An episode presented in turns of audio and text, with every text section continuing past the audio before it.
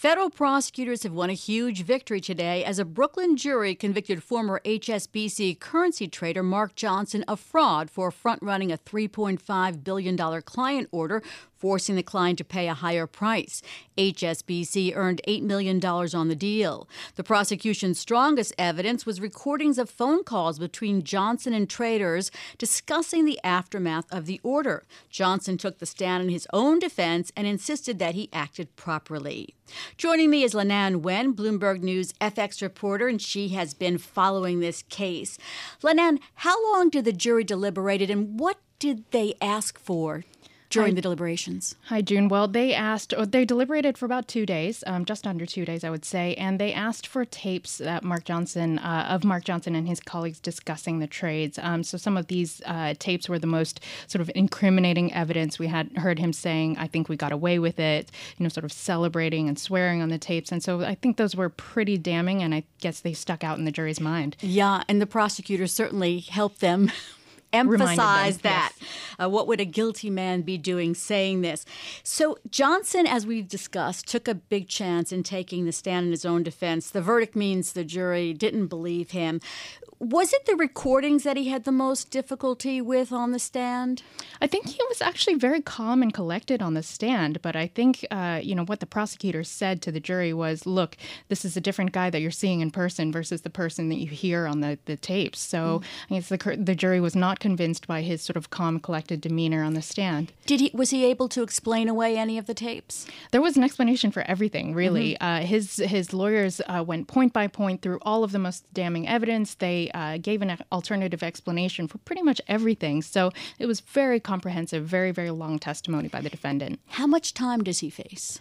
Uh, we're not sure yet. So we're we're watching and waiting um, at the courthouse. Pat Hurtado is actually there, and so um, you know he's convicted on almost all of the counts. So we'll have to wait and see what the the potential sentencing is. Now, the the prosecutors are also trying to get someone else from HSBC tried in this country. Yes. He's in England. What's the status of that? So we are still waiting to hear the decision on that as well. Stuart Scott, who was heard in many of these tapes in the courtroom in the U.S., is fighting extradition, and so he's that that's still pending in the U.K. right now. But he was basically Mark Johnson's guy in London, handling a lot of the uh, the trading over there, and so the the kind of main frontline trading was handled by Stuart Scott and some of uh, Johnson's uh, colleagues. And Johnson sort of blamed him at different points for, or said that he was really the one running it all. Exactly. Well, Johnson was, you know, was on a business trip in New York, and so he said, "Look, I wasn't looking at the blow by blow. I wasn't right in front of my screens. There were people in London who were